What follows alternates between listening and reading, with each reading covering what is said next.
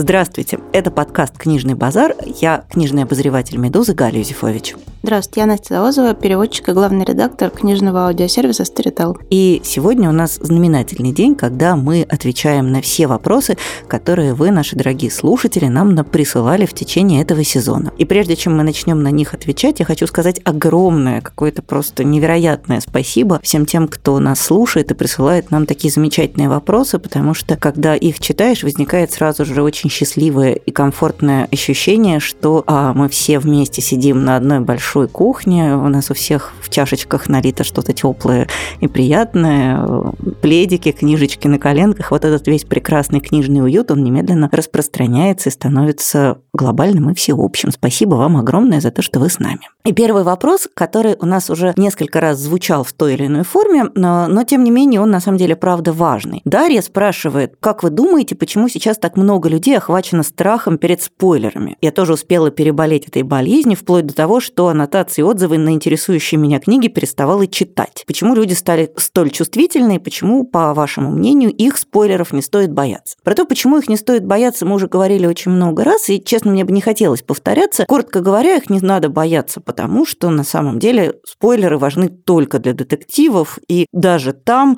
просто назвав имя убийцы, мы не так сильно испортим удовольствие от чтения. А вот почему их так действительно боятся, почему сегодня вот этот вот панический страх спойлеров в самом деле присутствует, у меня есть некоторая теория, я хочу ею с вами поделиться. Она состоит в том, что сегодня все больше людей воспринимает чтение как инвестицию. То есть из тысячи возможных вариантов провести время с удовольствием и пользой я выбрал книгу. И я хочу от этой книги получить максимум. То есть вот каждая копеечка, инвестированная в эту книгу, каждая минуточка, которую я на нее потратила, она должна принести мне максимальную интеллектуальную, эмоциональную пользу и выхлоп. И вот это отношение к книге как к инвестиции, оно делает пространство спойлеров очень таким заряженным.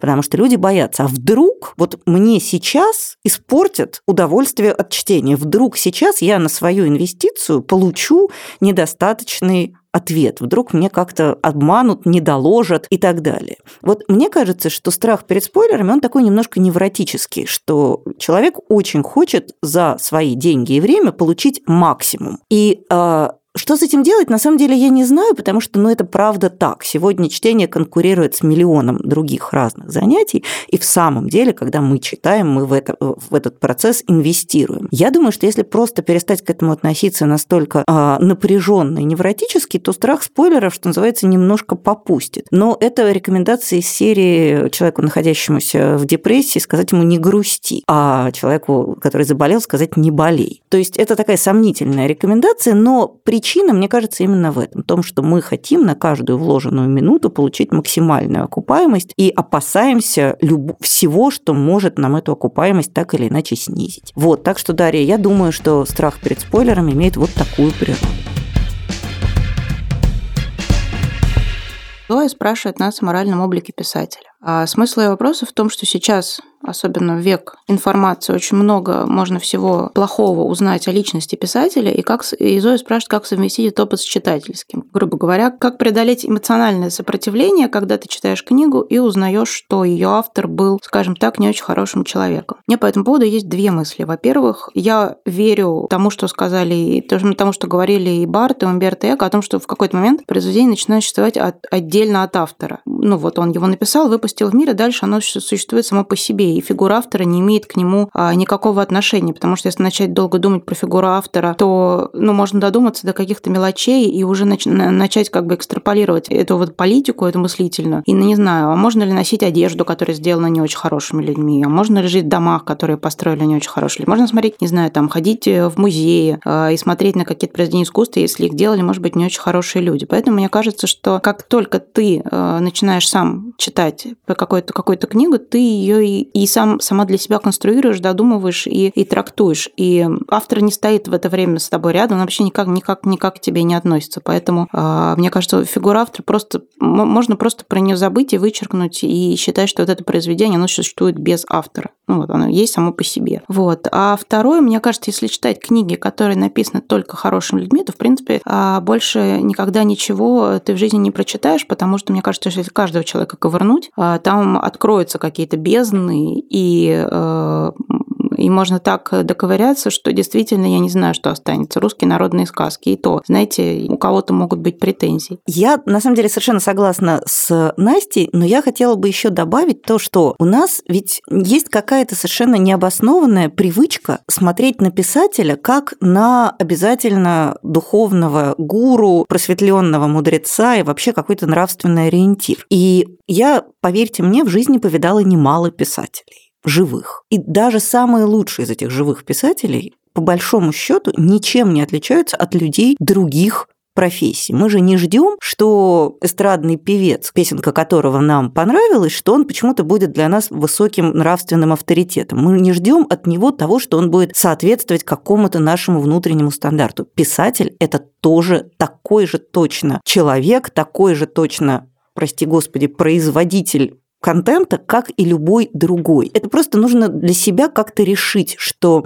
хороший писатель – это хороший писатель, а не хороший обязательно человек, не мудрый, не то, чтобы вы хотели, чтобы он жил у вас дома, не то, чтобы вы хотели с ним подружиться. Помните, Холден Колдфилд, он как-то говорил, что хороший писатель – это такой, которому ты обязательно захочешь позвонить по телефону. Вот мне кажется, что Холден Колдфилд был просто очень молод и неопытен. Не надо искусственно сокращать эту дистанцию. Писатели обычные, есть умные, есть не очень умные. Далеко не всегда умные пишут лучше, чем дураки. Тут вопрос, как поработать с собственными ожиданиями. Если снять с писателя вот этот вот груз сакрализующих ожиданий, то я думаю, что эта проблема в значительной степени решится. Ну, а уж самое страшное скажу. Если по поводу какого-то писателя вы испытываете такую неприязнь, что прям кушать не можете, не читайте его. Не надо себя мучить и в этом тоже. Просто если это происходит с вами все время, то да, вот я совершенно согласна с Настей, в какой-то момент вы окажетесь совершенно наедине с любимой моей книгой «История моего современника» Владимира Галактионовича Короленко, который был абсолютно святой праведник и написал очень хорошую книжку. Но она такая, в общем, почти одна. В среднем к писателю можно предъявить миллион претензий, и я бы не рекомендовала превращать это в практику.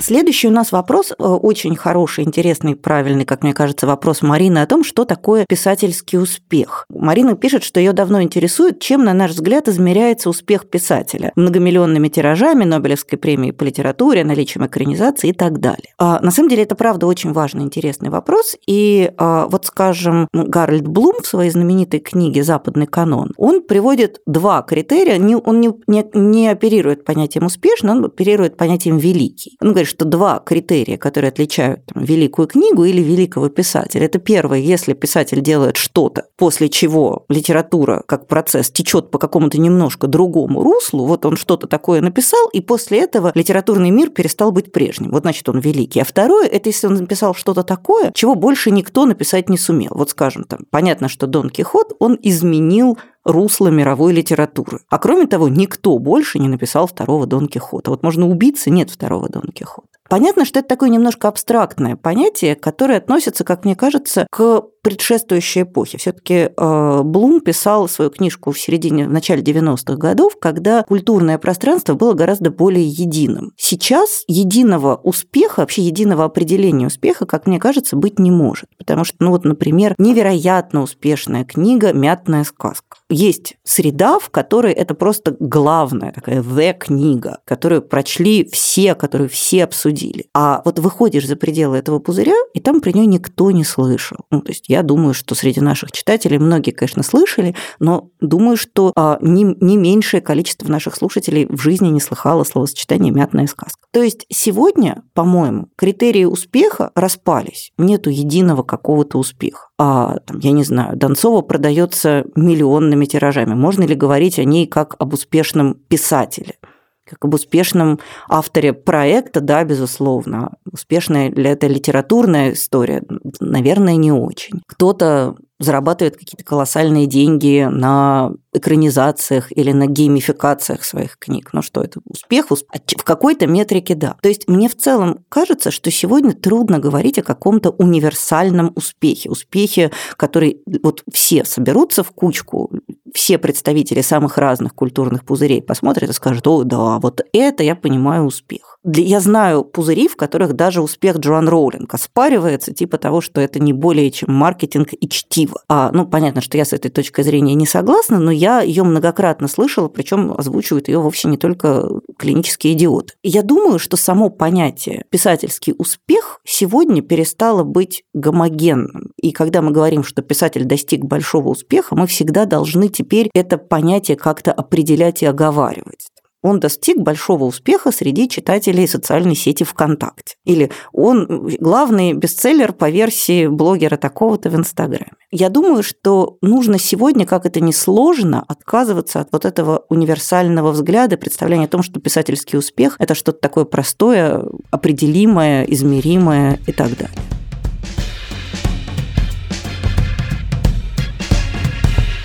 Дальше у нас Елена спрашивает про писательские курсы и хочет узнать наше отношение к курсам по креативному творческому письму. Знаете ли вы известных авторов, которые с них начинали свой писательский путь? У меня сложилось впечатление, что эта практика очень распространена на Западе и так далее. А, в общем, смысл вопроса Елены состоит в том, что ей почему-то кажется, что это какая-то второсортная литература. Литература, сделанная на курсах, грубо говоря, творческого письма. Если нет таланта, то ничего не получится. В общем, она хочет знать наше мнение. Я могу сказать вот что. Мне кажется, что в России любые курсы по креативному творческому письму – это несомненное благо. Потому что, как мне кажется, у современного русского писателя есть некоторое ощущение, в целом оно связано, возможно, с такой нашей огромной традицией литературы девятнадцатого века, что если у тебя есть талант, то больше ничего не надо делать. Ты просто садишься, а, значит, включаешь музу, и муза, значит, за тебя буквально все делает. Ты просто сидишь и ручкой водишь. И, мне кажется, книги написаны таким образом, таким вот диарейным, вдохновенным потоком, они очень нечитабельны, потому что все-таки писательство – это не только талант, писательство – это еще ремесло. И мне кажется, что чем больше писателей сходят на эти курсы и хотя бы узнают банальное строение истории, не знаю, прочитают Проппа. Сюжетная а, арка. Да, прочитают, я не знаю, Кэмпбелла, хоть какие-то базовые вещи и э, попробуют увидеть и своих героев расставить в каком-то, ну, в каком-то обдуманном порядке, а не просто наобум, потому что вот муза так нашептала. А мне кажется, что это никак не может помешать. Понятно, что без таланта, я тоже верю, что без таланта ничего не получится. Писательство – это творческая профессия. Ну, ты, если у тебя нет вот этой вот волшебной пыльцы, вот этой вот искорки, ну, конечно же, ничего у тебя не получится. Но, опять же, поскольку вот действительно на Западе такие курсы очень распространены, то видно,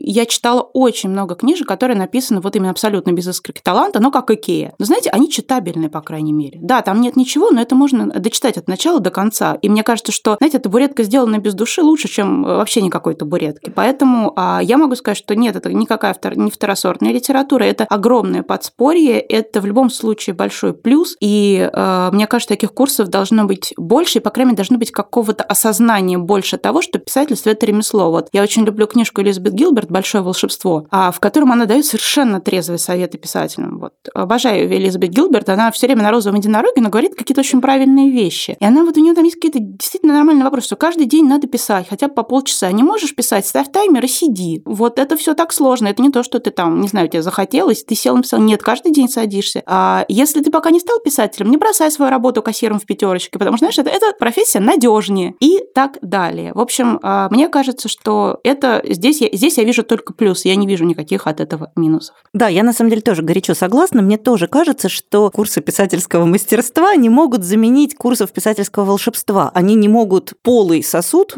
наполнить каким-то содержанием. Но очень часто бывает, что у автора, например, есть огромное количество материала, который он не может организовать. Вот в этом смысле очень хороший пример любимого моего писателя Абрахама Вергезе, автора романа «Рассечение Стоуна», у которого было этого материала просто какой-то немыслимый количество. У него было всего накоплено на, не знаю, на тетралогию. И он натурально не мог это все организовать, и он сам об этом писал, говорил в нескольких интервью, он сходил на курсы писательского мастерства, и там он получил просто очень простое объяснение, как вот из всего этого огромного, рыхлого, неструктурированного материала, который он писал всю свою жизнь, как из этого собрать большой и прекрасный роман. То есть понятно, что ничего не было сделано за него, он все сделал сам, но вот некоторые ремесленные приемы, которые позволяют привести роман в форму, скажем так, они, безусловно, передаются на курсах писательского мастерства. То есть, да, я тоже не вижу от них никакого вреда. Ну, единственный вред, может быть, когда у людей возникают необоснованные амбиции, необоснованные какие-то надежды, когда человек, отучившись на курсах писательского мастерства, вдруг начинает везде говорить о себе как о писателе, думать о себе как о писателе и пытаться занять социальную нишу писатель, а не имея к тому никаких оснований. Да, это приводит, но это приводит главным образом к фрустрации для самого человека и никаким образом не вредит нашей всей прекрасной читательской популяции.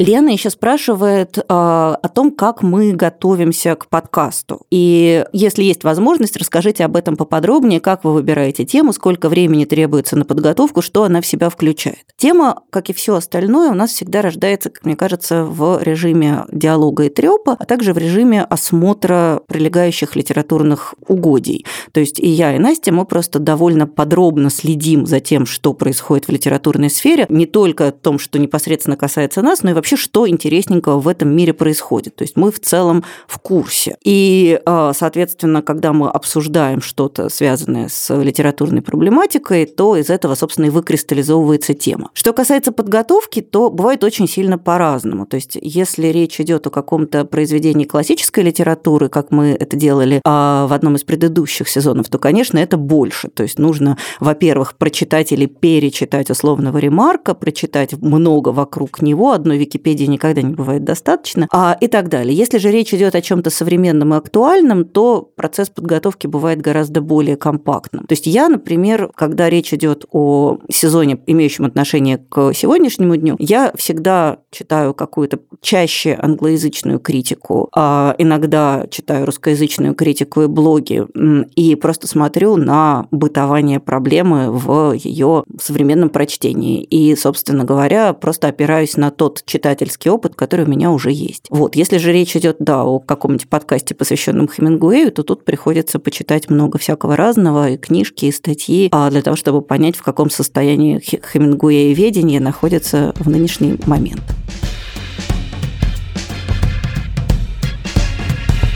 Александра спрашивает нас о том, как эффективнее читать. И вот она помнит, что в каком-то выпуске Галя рассказывала о заметках к прочитанным книгам, и, может быть, стоит отвечать на какие-то простые вопросы самой себе. Мне кажется, эффективнее читать нужно только если у вас есть цель из э, прочитанного извлечь какую-то пользу. Я в первую очередь читаю э, для того, чтобы просто получить удовольствие от чтения. Я не стараюсь запомнить все, что я прочитываю. Я очень часто осознаю себе, что чтение, это, ну, грубо говоря, это как еда. То есть я не запоминаю каждый свой съеденный бутерброд. Э, но когда мне нужно что-то прям запомнить, когда я читаю книгу, это, не знаю, может быть, какой-то любимый мной исторический нон-фикшн про викторианскую культуру, мне помогает просто кратко себе записывать, о чем была эта книга, в общем-то. Вот и все. Плюс я все аккуратно складываю у себя на полке на Goodreads и цепляю там по возможности большое количество тегов, чтобы я хотя бы помнила, какая, какие темы затрагивались в этой книге. Ну и в любом случае всегда просто полезно перечитывать. Но мне кажется, вопрос об эффективном чтении, он растет оттуда же, о том, оттуда же, откуда растет вот эта вот история о том, что читать надо непременно с пользой, что вот если ты просто прочитал книжку, и завтра уже ты из нее ничего не вспомнишь, то вроде как ты зря ее читал. Но, я не знаю, мы не помним, что мы носили вчера, мы не помним, что мы вчера ели. Зачем же, ну, не знаю. Иногда просто хочется прочитать книгу, выключить мозг и не думать о том, эффективно ли ты поступил, мотивированно ли ты поступил, сжёг ли ты при этом кучу калорий. Я не знаю, мне кажется, вопрос в эффективном чтении, он немножко депрессивный. Мне кажется, ну, я уже много раз так говорила, но чтение – это единственное, по-моему, развлечение, которое дешевое, и от него, не, ну, как не знаю, оно не сопряжено ни с какими...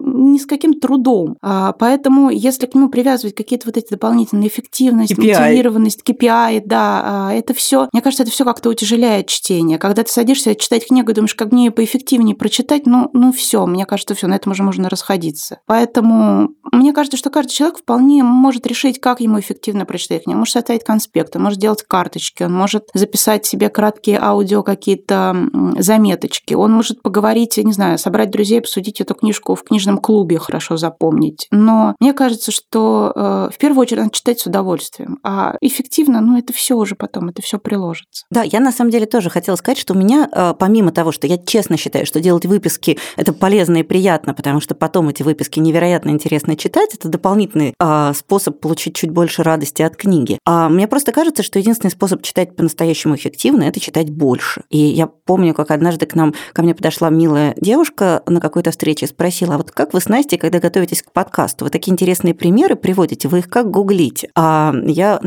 некотором ужасе заметалась, а девушка сказала так слегка обиженно, а, ну не хотите рассказывать, не рассказывайте. И в некотором смысле мы правда не гуглим, просто потому что мы читаем много. И чем больше ты читаешь, тем глубже ты видишь текст, тем больше ты в нем способен различить. Я вот тут недавно читала лекцию об античных мотивах в современной литературе. И тут же ко мне прибежали люди с воплями. О, ужас, а я не так хорошо знаю античную культуру, я не вижу этих античных мотивов. Что же, мне теперь убиться об стену навсегда? А правильный ответ, конечно, нет. Просто а, чем больше вы будете читать, тем больше вы будете видеть. Но это совершенно не означает, что в противном случае вы там чего-то недополучите. И мы уже про это сегодня как раз говорили, что чтение – это не инвестиция. Это не то, что вот мы на каждую затраченную минуту должны получить максимальную какую-то максимальную прибыль. А если этого вдруг не произошло, то значит нам что-то, что-то пошло не так. То есть да, это действительно а, нарабатывается с течением времени, и точно не нужно из вот этой эффективности в чтении делать какой-то особенный культ.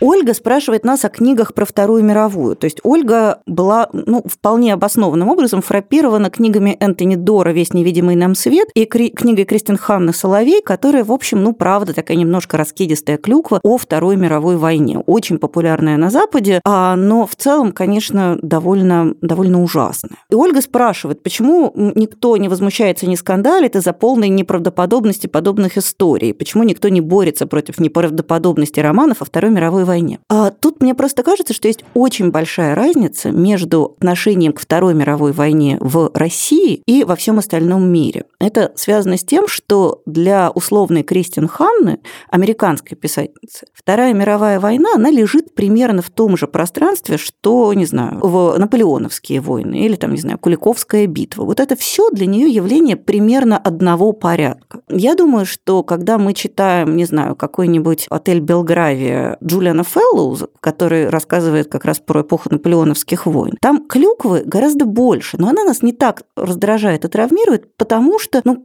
это уже очень далеко, это очень давняя история, мы уже не способны по ее поводу всерьез огорчиться. А вот Вторая мировая война у нас, она располагается гораздо ближе и в эмоциональном плане, чем она располагается в первую очередь для американских писателей. Для них это действительно такой плюс к вам перфектум, про который, в общем, можно говорить все что угодно, лишь бы это была красивая история, История и требования в этой точке примерно такие же, как и в любой другой точке давно прошедшего времени. Поэтому, например, Энтони Дор, он почему ужасно раздражает? Потому что он выглядит немножко как эксплейнер на «Медузе», карточки на «Медузе». Сейчас мы вам все в четырех тезисах объясним про Вторую мировую войну, потому что он рассчитан на такого же читателя. На читателя, который, ну, конечно, помнит, что была какая-то такая война, вроде большая, народу куча полегло, и даже наши, кажется, участвовали. Но что там было, в самых общих чертах человек знает. Это не хорошо. Хорошо и неплохо. Это скорее просто говорит о том, что западные книги о Второй мировой войне по большей части, за редким исключением, плохо ложатся на наш российский менталитет, где Вторая мировая война, это прям вот буквально позавчера закончилась, до сих пор очень больно, близко и эмоционально наполнено, и не дай бог там какая-нибудь лажа и клюква. Вот, то есть просто нужно это понимать и принимать, что эти книги написаны не совсем для нас. Мы не вполне их целевая аудитория. И я, например, тоже не могу это читать, просто потому что такое количество сладкой клюквы в сахаре в меня не пролезает. Но это не значит, что эти книги там ужасны по определению. Просто мы не целевая аудитория.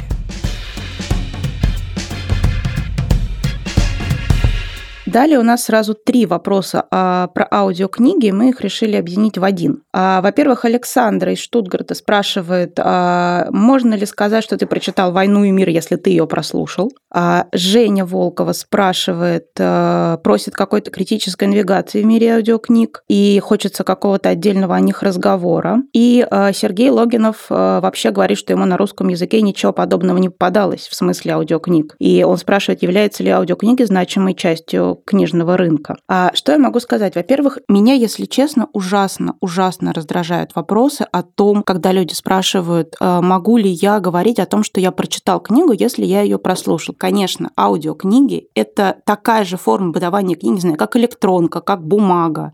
Да, на самом деле, извините, Настя, я вас прерву, потому что меня очень часто спрашивают, а вот если я читал книгу в электронном виде, это ведь, наверное, не то же самое? А главное, мне очень нравится, а кто будет судить? Вот где-то ждет эгзаменатор с указочкой, который скажет, а, ну нет, вычеркиваем, ты прослушал десять книжек, ты прочитал меньше книг. Нет, конечно. Другое дело, что для аудиокниги, точно так же, как для любой переводной книги, в переводной книге важна фигура переводчика, да, кроме автора. Для аудиокниги очень важна фигура чтеца, потому что хороший чтец может посредственную книгу вывести просто на невероятный уровень. Например, мой любимый пример. Есть такая совершенно жутко огромная серия книг Дианы Габблдон про чужестранку. Сериал, кстати, лучше. Сериал просто офигенный. Я целых два сезона отсмотрела. Книги просто... Это, ну, я не знаю, там восемьсот пятьдесят страниц, из них восемьсот лишних, понимаете? А, но ее начитала для аудио очень известная чтица Давина Портер. И вот, понимаете, в исполнении Давины Портер я готова слушать даже это, потому что она невероятно читает. Просто невероятно. И то же самое у нас есть... потрясающие чтецы, которые любую книгу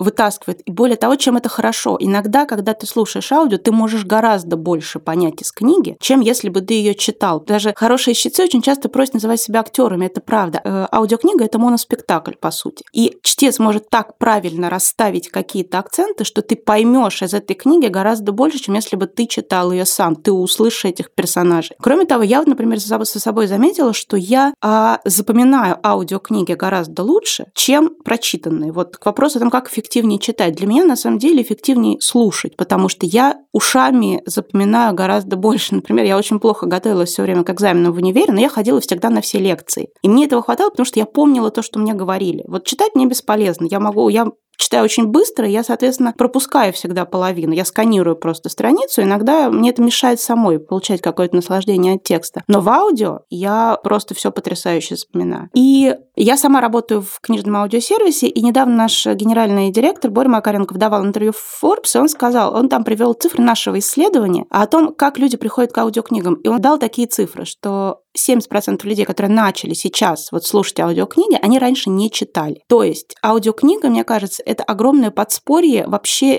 и издательскому бизнесу, и бытованию книги, потому что для того, чтобы прочесть бумажную книгу, нужно реально выкроить время, ну вот какое-то абсолютно пустое свободное время. А аудиокнигу можно совмещать, и можно совмещать, пока ты идешь от работы до офиса, как я обычно делаю. Ее можно, я очень часто готовлю под аудиокниги. Очень здорово слушать какие-то простые книжки на английском, если ты начинаешь учить английский язык, потому что это очень помогает, и не нужно бояться, что ты что-то забудешь или что-то пропустишь. На самом деле деле я, стал, я замечаю, что когда я слушаю аудиокниги, я даже если что-то прослушала, все равно где-то потом это откладывается на подкорке. В общем, я могу сказать, что аудиокниги – это, а, несомненная польза, а, конечно, даже не стоит сомневаться в том, что аудио тождественно прочтению книг, конечно, тождественно. И, конечно, аудио сейчас завоевывает рынок, и оно… Ну, это вот до... Понятно, что пандемия все изменила, и сейчас непонятно вообще, что происходит со всеми, но аудио еще до недавнего времени было одним из самых растущих сегментов издательского бизнеса. Поэтому, ну, мне кажется, это очень круто. Я очень люблю аудиокниги. Я не знаю, как бы я без них жила, и мне кажется, это так прекрасно, когда у тебя дурацкое настроение, ты идешь, включаешь классную какую-нибудь книжку. Я вот сейчас слушаю рассказы о мастера готических историй Эммер Джеймса, который, ну, такой ну, викторианский писатель. Его начитал сэр Кристофер Ли, известный Саруман из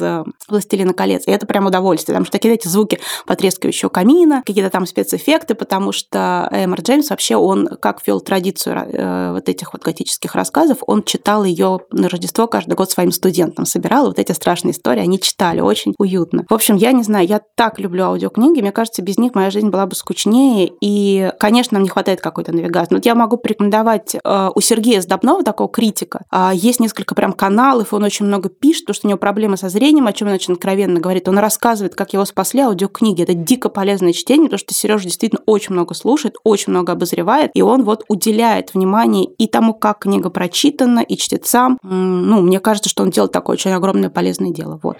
А я просто вставлю свои три копейки. У меня не так хорошо, как у Насти, со слушанием аудиокниг, потому что я существо очень тревожное, и мне все время кажется, что я сейчас все самое главное пропущу. Но я, например, для себя в этом как раз году открыла удивительную возможность. Поскольку я глазами я читаю почти все, что я читаю по работе, а, ну, в той или иной степени. Это может быть очень приятное чтение по работе, но это все равно чтение по работе. А вот слушание для меня – это такой абсолютный отдых. Это я слушаю то, что я никогда не соберусь, как правило, перечитать. Я вот, например, в этом году переслушала огромное количество русской классики. И для меня это было прям прекрасное отдохновение. Я понимаю, что к этим книгам я бы сама не, до... не пришла, потому что у меня нет времени, ну, каких-нибудь Соборян, Лескова, читать глазами. Я их прослушала ушами, я была абсолютно счастлива. У меня, например, есть два чтеца, на которых я ведусь просто вот абсолютно. То есть, если Алексей Богдасаров что-нибудь читает... Простите, Алексей Богдасаров – мой кумир. Я обожаю вот этот вот такой чуть старомодный, но, да. не, но не устаревший, такой не пыльный голос. И, мне кажется, просто это голос классики. Вот, вот. Да, вот его Анна Каренина – это вот абсолютно идеальная Анна Каренина, лучше, чем читать глазами. Я очень люблю, как читает Григорий Перель, потому что, вот, например, я в прошлом году прослушала в его исполнении «Аспект дьявола» Крейга Рассела и была в совершеннейшем восторге. Мне страшно понравилось. Честно сказать, когда я прочитала этот роман глазами, он сильно сплющился. И как-то так... Не то, что чтобы он плохой, нет, он все равно хороший, но э, вот этого впечатления сладостной жути, которую нагнетает Григорий Перель, конечно, нет. То есть, на самом деле, э, я очень согласна с Женей, мне тоже, на самом деле, очень не хватает какой-то навигации, и кроме Сережи Сдобнова, которого мы уже упомянули, никто больше так специально с упором на аудио не пишет о книгах, хотя это, конечно, было бы очень полезно, потому что, вот, на мой взгляд, аудиоверсия «Аспекта дьявола», она гораздо лучше, чем бумажная версия. А главное, там же очень много нюансов при записи аудио. Например, мы недавно писали а, аудиоспектакль такой а... к Хэллоуину. Набор таких хоррор-историй. И там актерам, например, ну, им нужно было делать очень много вещей. Например, они бегали вокруг стола или делали разминку, потому что им надо было по сюжету разговаривать задыхающимся голосом, как будто бы они бегут. Mm-hmm. И вот там за ними что-то, что-то там гонится такое. Или там одному человеку надо было пожужжать, он забыл пожужжать и приезжал к нам в студию специально, чтобы пожужжать. Очень это интересно, когда актер читает, когда ты видишь, всегда обязательно делается огромная такая разблюдовка ударений. И ты, когда ты делаешь эту разблюдовку, ты понимаешь, что ты вообще по-русски вот говоришь неправильно. Я в какой-то момент перестала обращать внимание на то, как люди говорят по-русски, потому что я понимаю, что я сама половину слов произношу не с тем ударением, с каким надо. Потому что вот пиццерия меня, например, поразила. И, господи, куркума. И это огромная, огромная, огромная работа, которая не видно, которая, конечно, хотелось бы, чтобы было видно. Точно так же, не знаю, как переводческая работа, как работа редактора, корректора, человека, который создает обложки. Поэтому, конечно, не хватает навигации. Ой, ну раз мы начали столь страстно говорить об аудиокнигах, я еще позволю себе тридцать секунд самой саморекламы, а именно я в этом году исполнила свою голубую мечту и начитала пока что только первый том одной из моих самых любимых книг в мире «История моего современника» Владимира Короленко. То есть я тоже выступила в роли вот этого человека, который должен жужжать и хрюкать, но я, правда, жужжала-то всего ничего, и хрюкала буквально пару раз. Но, тем не менее, вот к Новому году выйдет аудиокнига, начитанная мной, и мне будет ужасно приятно и как-то так волнительно думать о том, что вот этот текст, он будет жить в моей В моем голосе.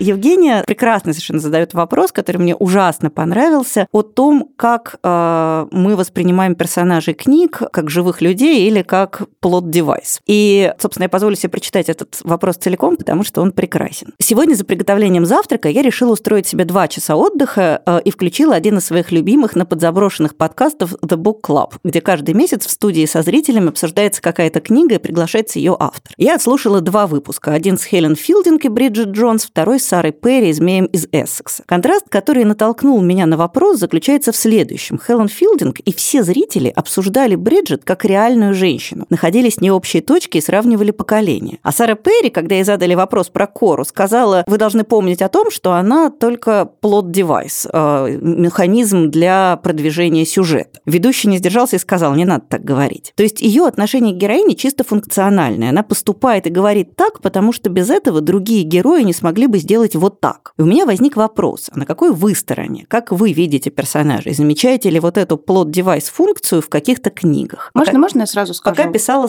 сожгла оладьи. Можно я сразу скажу? Вот сразу видно, видна разница между этим, потому что Хелен Филдинг и Бриджит Джонс хорошая книжка, книжка Сары Беррисмур и в Эссексе нет. Да, это очень точное замечание. Я хотела это сказать, но подумала, что прям ну, просто, так... мне кажется, оно вот напрашивается абсолютно. Да, но на самом деле, мне кажется, что в целом, если книжка очень хорошая, то мы не можем не думать о ее героях как о живых людях. Это автоматическое следствие природы настоящей большой литературы. То есть вот я, например, пока, извините, опять же, слушала свою Анну Каренину, поскольку она оказалась очень длинная, я слушала ее два с половиной месяца. И все эти два с половиной месяца я ненавидела Левина. А прям вот вживую очень таким горячим, энергичным чувством. Вот не могу просто. Вот бесит. Или там Стива Облонский. Понятно, что для того, чтобы думать о них как об этих вот механизмах сюжета, требуется очень большое отстранение, которое не всегда необходимо. То есть мне кажется, что если литература большая и настоящая, то мы воспринимаем героев как живых людей. Я думаю, что мы с Настей в этом смысле вполне солидарны, потому что а как иначе? Но все равно, помимо того, что герой – живой человек, он еще и механизм сюжета. И если по какой-то причине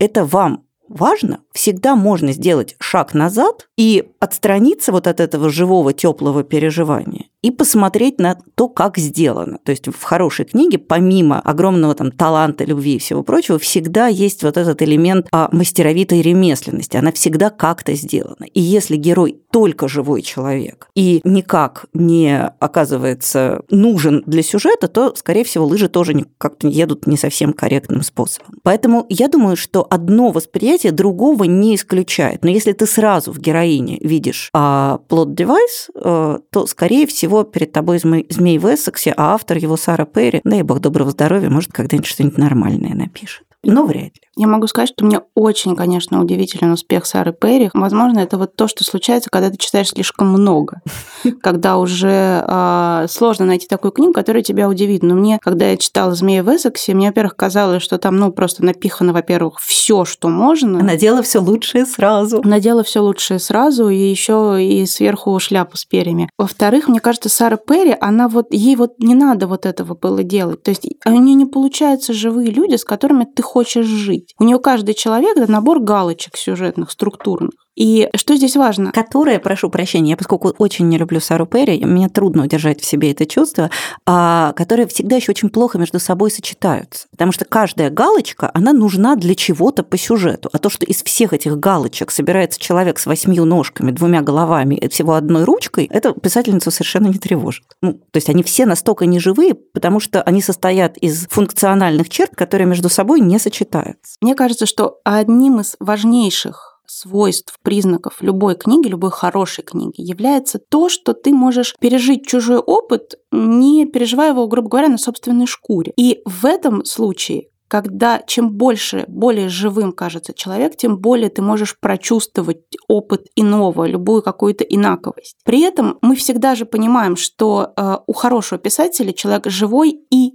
всегда хороший сюжетный механизм. Например, вот я сейчас дочитала пятый роман э, Роулинг про Страйка и Робин, и там же понятно, что они у нее все действуют, делают и говорят строго в рамках сюжета, но при этом они абсолютно живые. А вот у Сары Перри ты не можешь, когда там пишешь, что вот скоро там так-то обращался ее муж, а потом она то-то захотела быть свободной женщиной, а потом она-то поехала туда и собирала камни, и ты ни во что это не веришь, ты не собираешь с ней, с ней этих камней. А муж там ее, не знаю, там бьет, обжигает, что-то там еще делает, это тебе все равно, потому что она, она, ну, она, она живой, говорящий картон. Мне кажется, что это вот как раз такая немножко побочка литературных курсов. А я очень люблю вот, когда писатели говорят, что какой-то персонаж просто появился у них. Как правило, это всегда очень удачный персонаж. Знаешь, что вот, например, когда Тарт спросили, откуда взялся такой Борис, она сказала, он просто всегда был. Да, по-моему, Поляринов про свой второй роман что-то говорил такое, что вот кто-то из его героев, я не помню кто, вот он просто взял и взялся. Понятно, что это волшебная пыльца, которую не повторить, но мне кажется, только так самые хорошие книги рождаются, но при, при большой доле мастерства. Голое мастерство, как мы видим, тоже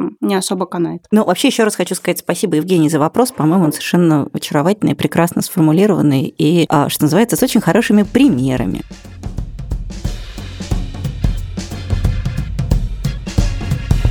Дарья из Екатеринбурга спрашивает меня, почему я выбрала именно датский язык для изучения, сложно ли было его учить, как быстро вы им овладели, пожалуйста, расскажите. На самом деле все началось, конечно, с книжек, потому что я, мне кажется, сто раз уже рассказывала эту историю, потому что я в четырнадцать лет прочитала восхитительно увлекательную такую э, эротическую и фэнтезийную сагу «Люди льда» норвежской писательницы Маргит Сандему. И она была такая совершенно... Вот это был такой, знаете, такой стопроцентный ром-фан. Но там было что-то такое, знаете, мне кажется, вот скандинавская литература, она вот всем вот эта толика пыльцы небольшой отсыпана, потому что там за вот этими бесконечными людьми с конскими членами там что-то такое таилось очень интересное. И Маргит Сандему, на самом деле, очень крутая рассказчица. И я как-то заинтересовалась скандинавской литературой, и, кстати, вот все говорят, почему плохо, вот не надо читать трэш-литературу, надо сразу читать серьезно. После того, как я прочла Маргит Сандему, я пошла в нашу библиотеку, везла там Стринберга, Гамсона, все, что было. Все вообще скандинавские писатели. И э, понятно, что к семнадцати годам я уже хотела, конечно же, учить только какой-нибудь скандинавский язык. А когда я поступала на филфак, на филфак МГУ, там был только датский. Там такая система, что поскольку язык редкий, его э, какой-то один скандинавский язык, по крайней мере, так было, когда я поступала, один скандинавский язык объявляют раз в год. И набор раз в пять лет. И вот как раз, когда я пришла, там был датский. Был бы шведский, я бы учила шведский. Оказалось, что датский самый трудный из всех скандинавских языков, но у него одна из самых сложных в мире фонетик, но я тогда этого не знала, и слава богу, потому что, конечно же, из всех скандинавских языков это был самый сложный выбор. Ну, то есть шведский, по-моему, самый легкий, норвежский тоже очень такой простой в плане э, освоения произношения, а датчане, мне кажется, безумно красивым, но вообще все скандинавы шутят над датчанами, что их язык звучит так, как будто у них во рту застряла горячая картошка. Но мне кажется, это безумно красивый язык, и, конечно же, я учила его э, все там сколько, пять-шесть лет, и, но ну, на самом деле мне помогло на нем заговорить только когда я пожила в Дании. Без этого никак. И, в общем, мне кажется, если вы хотите выбирать именно датский язык для изучения, нужно быть готовым, что это прям, прям сложно. Лучше, мне кажется, если есть вариант, то лучше шведский. Да, и дальше спрашивают, помогала ли я с переводом для озвучивания датско-шведского сериала «Мост». Да, я переводила первые два сезона. Елизавета спрашивает нас о том, что запомнилось в университетской программе по литературе. Как повлияла учеба в университете на ваше чтение? Вынесли ли вы для себя какие-то дорогие для вас и близкие по духу книги, читая списки по литературе? Связаны ли ваши читательские привычки и вкусы с годами учебы? Ну, то есть вот тут я должна на каждый вопрос ответить такое «да», причем сразу капслоком. Я вообще должна сказать, что я стала собой буквально в результате обучения в университете. И причем это касается не только моей непосредственной специальности, классической филологии, которую я там изучала, но и вообще каких-то широких читательских практик. То есть я читала, сколько себя помнила, но я читала очень отрывочно, неровно, из самых разных эпох, что-то важное пропускала, читала довольно много трэша. Ну, то есть у меня был очень такой, я бы сказала, несистемный читательский опыт к моменту поступления в университет. И он не только, не просто систематизировался, но и, например, в нем появились какие-то бесконечно любимые любимые важные мной писатели, которые по каким-то причинам до этого момента в поле моего зрения не попадали. Вот, например, у меня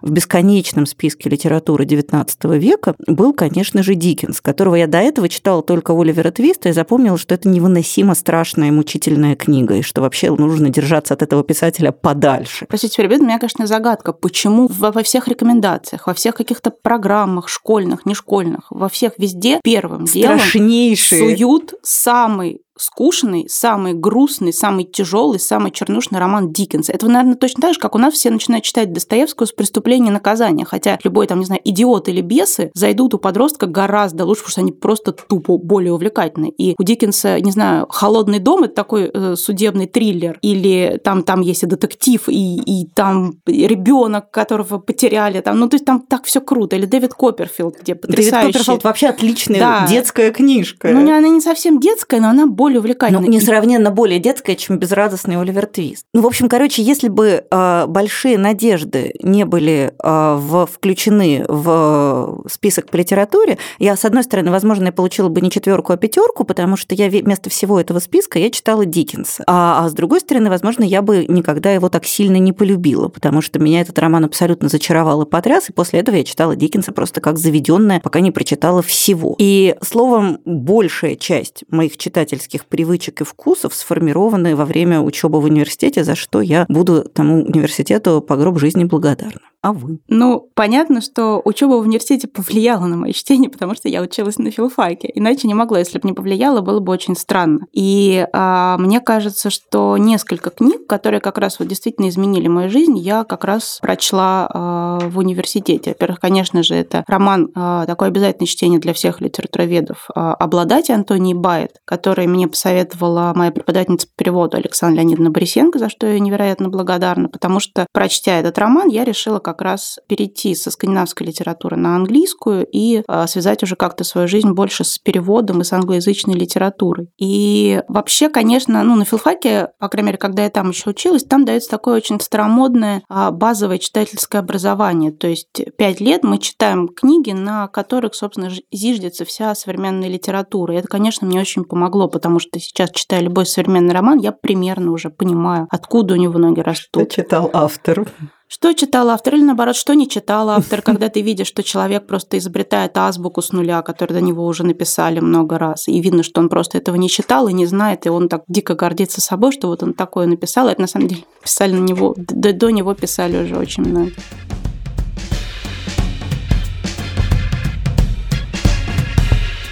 Наталья просит посоветовать книги на английском языке. Я должна сказать, что я читаю на английском не очень много, и не могу сказать, что прям большой эксперт в том, что касается простых книг на английском языке. Я хочу сказать, что вот, скажем, совсем недавно, буквально несколько дней назад, я дочитала книгу Сильвии Морено Гарсии «Мексиканская готика». С ней случилась неприятная история, она не очень хорошо переведена на русский. Я начала читать перевод, что-то затасковала и решила, что прочту книжку на английском. Вы знаете, я ее прочла за сутки. То есть я не могу сказать, что это совсем простой язык, но в целом это такой, ну, довольно хороший базовый уровень, ничего сверхъестественного там нет, то есть и главное, там совершенно точно нет каких-то очень задумчивых стилистических изысков, которые трудно прочитать, если уровень владения английским не безупречный. Или вот, например, я со своей читательской колокольни могу порекомендовать читать на английском книги Джулиана Барнса. Они относятся к категории, которую Настя называет книги с половиной алфавита, и это очень прозрачный,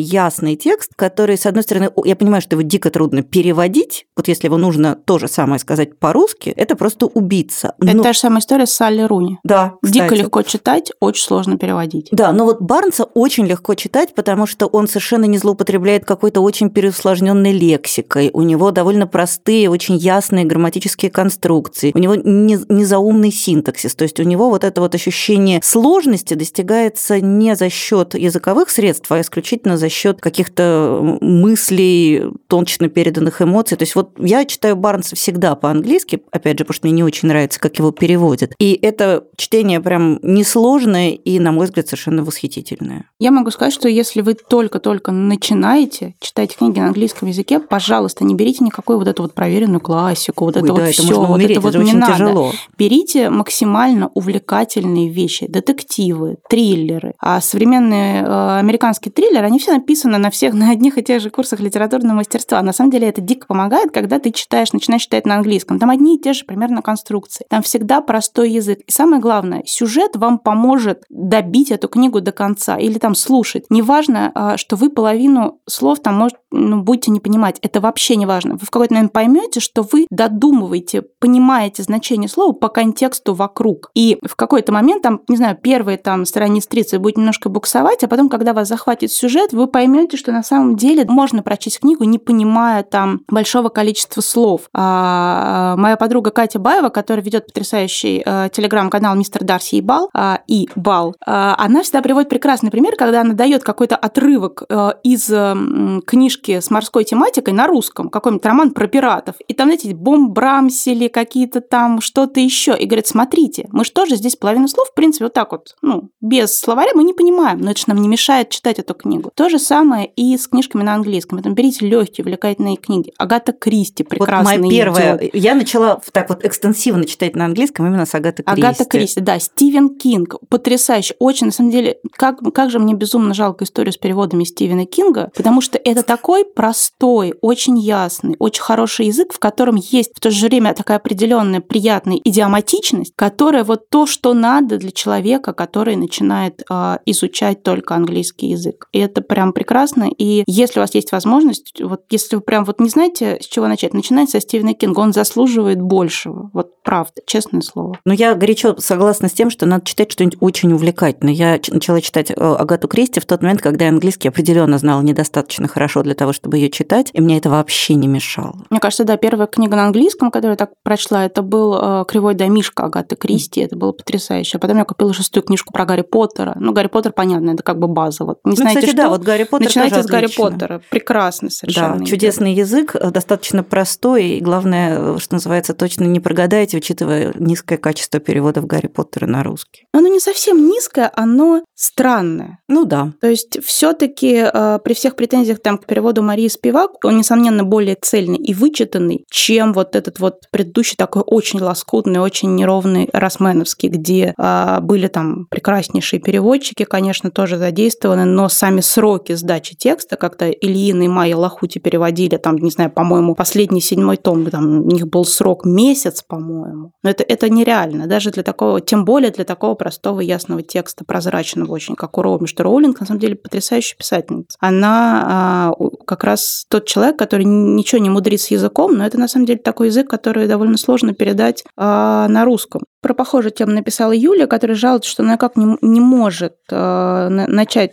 читать на английском, как бы она ни пробовала. Но она вот опять пишет, что одно время она подсела на фанфики и прогла- проглатывала их по несколько в день, нисколько не уставая. И вот мне кажется, Юля, вы тогда не мучайтесь и читайте тоже фанфики по-английски. Почему? Почему? Ну, как бы, не знаю, это тоже чтение будет на английском. Если вам интересны фанфики на русском, то почему, не знаю, не начать читать их на английском? Вообще, чтобы начать читать на английском, надо читать реально то, что вам нравится. Нравятся фанфики, отлично. Это огромная субкультура, а некоторые фанфики, мы знаем, даже издают, и издатели платят за них огромные деньги.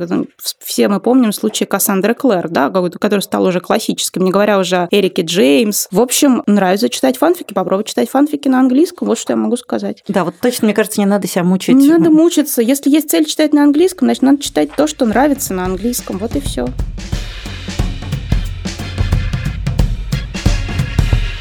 Вадим Львовский просит посоветовать совсем необычные произведения, выходящие за рамки традиционной художественной литературы. Ну вот я так навскидку быстро могу, наверное, вспомнить относительно недавно прочитанного знаменитый роман Марка Данилевски «Дом листьев». Единственный его недостаток, его нельзя читать в электронном виде, его надо читать только в бумаге. Даже я с моей любовью к электронке его в электронке читать не смогла, потому что это книга, которая представляет собой, с одной стороны, это как бы текст, с другой стороны, это огромный массив комментариев к тексту. Некоторые страницы напечатаны совершенно неожиданным способом, то есть там текст расположен в виде графического узора. Словом, это такой, правда, очень экспериментальный, очень сложный роман, который при этом обладает ну, достоинствами литературы. То есть его, например, можно пересказать. Там есть история, там есть герои, там есть характеры, там довольно захватывающий сюжет. Но при этом, конечно, это такой вот роман, который написан ради того, чтобы сложно выпендриться. И в целом Данилевский, мне кажется, очень удалось сложно выпендриться. Это действительно такой вот, в некотором смысле, разрывающий шаблон читателя, нормального, стандартного, среднестатистического читателя роман, который в то же время не сводится тупо к эксперименту. Так что если вы вдруг не читали, то, может быть, вот эта книжка покажется вам в достаточной степени не, необычной. Я могу еще раз порекомендовать книги, которые издает замечательное независимое издательство No Kidding Press, и они как раз вот не боятся издавать какие-то книжки, что называется, на стыке. Вот я, по-моему, здесь уже рассказывала про, про Мэгги Нельсон, про ее прекрасную книжку, очень интересную, «Синеты», которая такая смесь и лирики, и ритмической, ритмизованной прозы, и автобиографии, и нонфикшена. И они вот сейчас издали следующую книгу «Аргонавты». Они как раз издают такие необычные книги, которые никуда не вписываются, и в которых сочетается несколько разных форматов. Поэтому если вот ну, нужна хотя бы какая-то опорная точка, с чего начать, посмотрите книжки издательства No Kidding Press и, в принципе, в Адмаргене такого много. Вот, например, сейчас вышла книжка Круда Оливии Лэнг, про которую мы уже говорили. Такой твиттерообразный поток мыслей, довольно интересный. Оливия Лэнг вообще, она очень интересная писательница. Она необычно, но очень хорошо, интересно миксует разные форматы. Поэтому попробуйте, посмотрите, начните вот с этого.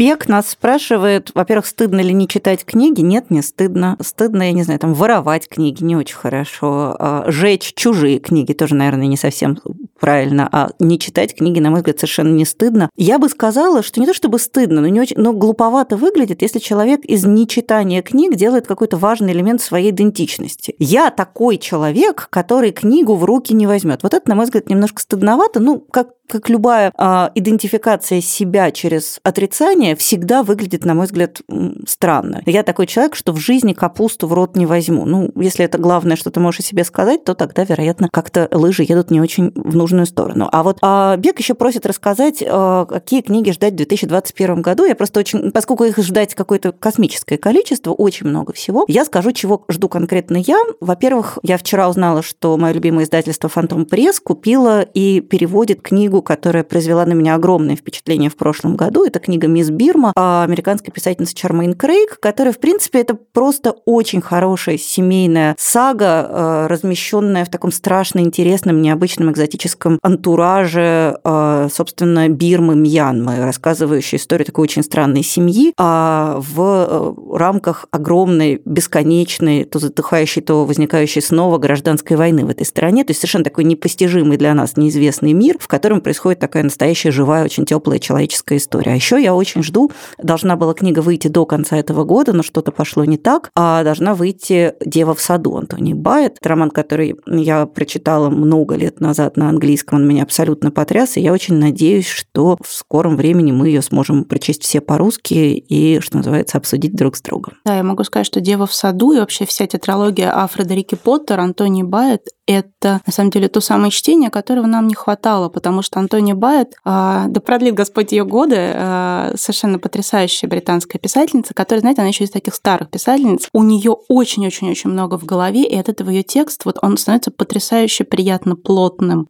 Когда человек без усилия, без необходимости показаться умным, просто создает огромный мир. И вот «Дева в саду», там, по-моему, страниц шестьсот в этом романе, и он весь пропитан, я не знаю, там очень большую роль играет пьесы Расина, там много про Британию пятидесятых, да, там про елизаветинских поэтов, там про взросление женщин, там и в В то же время, как вот в детской книге, как в «Обладать», нам внутри заложена очень понятная человеческая история взросления девушки. И это настолько все прекрасно, потому что даже когда ты читаешь эту книгу, не понимая там половины ее аллюзий, не понимая там, ты не читал Федора Расина, но волшебным образом, чем хороша Байетт, тебе это не мешает, тебе наоборот просто добавляет какой-то вот фоновой атмосферы. Поэтому, конечно же, Байетт, я очень, ну, очень благодарна за издательство «Азбука», что они взялись за перевод вот этой огромной тетралогии, просто это дело всей жизни Байетт, и, ну, конечно, это такая это потрясающая книга, и остальные они не хуже. А я могу сказать, что я жду в две тысячи двадцать первом году, конечно же, новый роман Исигуро. Ой, да, точно, у нас же новый роман Исигуро да, в марте. Что-то там про страдания андроида, но в любом случае Исигуро – это такой человек, который ходи не туда, подведёт, ходи сюда, да? да, любой роман, пожалуйста, заверните. Во-вторых, Стивен Кинг наконец напишет новый роман, а, тоже там что-то про мальчика со сверхъестественной способностью, ну, понятно, все, держите мои деньги. А, и в-третьих,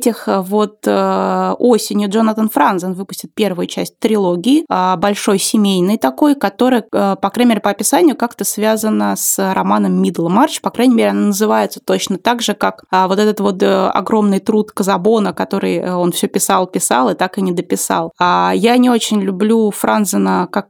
Ну, он у меня вызывает сложные чувства, но нельзя отрицать, что это большой, конечно, писатель, и его роман «Поправки» – это, ну, это без дураков гениальный, великий, большой роман, несмотря на то, что читать его можно с некоторой долей такого отвращения. Но Франзен дико талантлив, поэтому я прямо вот очень-очень жду. Ну да, к сожалению, все эти книги, я думаю, мы, русские читатели, в следующем году не получим, а дай бог, если их переведут в две тысячи двадцать втором. Ну вот Франзена корпус купил, ну понятно, что ну, он да. выйдет там через какое-то время. Но я думаю, что это скорее уже в две тысячи двадцать втором году, а я еще забыла сказать, что я очень жду новый роман Гузель Яхиной, который тоже должен выйти весной, в марте или в апреле. У меня сложные отношения, я бы сказала, токсичные буквально отношения с этой писательницей, потому что я в Зулейхе, которая открывает глаза, увидела, что называется, такое большое обещание на рассвете. Мне казалось, что вот сейчас еще чуть-чуть, что это еще не то, что она должна написать, но ведь сейчас же она разойдется, разогреется и напишет. Второй роман был, на мой взгляд, абсолютным пшиком и швахом, но я очень надеюсь, что все-таки вот этот огромный потенциал, который в Гузель Яхиной совершенно точно присутствует, что он вот все-таки к третьему роману раскроется. То есть я, что называется, жду и надеюсь. Вот.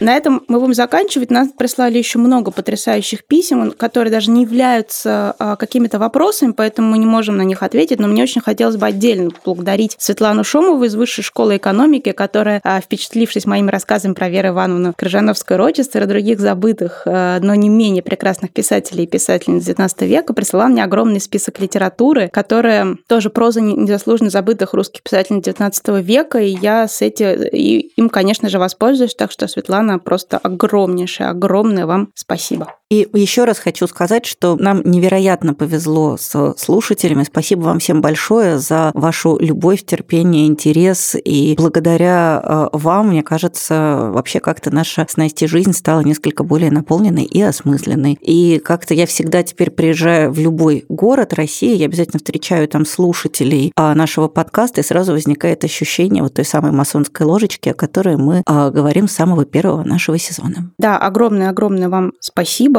за все ваши письма и комментарии, какие-то вещи, которые вы говорите. Приятное ощущение обратной связи такое, что есть люди, которые нас слушают, и, которые... и вообще ощущение, что мы делаем полезное дело. Спасибо огромное. На этом э, наш сезон книжного базара заканчивается. Вполне вероятно, что мы сейчас накопим каких-то новых э, мыслей и идей и вернемся просто, наверное, не очень скоро. Так что не скучайте, пожалуйста, читайте книги, приходите к нам в социальные сети. Мы по-прежнему есть, просто немножко в другом формате. Но э, до конца этого формальный сезон выйдет еще один выпуск, в котором мы с Антоном Долиным поговорим про всякую новогодность. Так что а, до свидания. Спасибо вам еще раз огромное. Я Галя Юзефович. До свидания. Я Настя Завозова. Пока.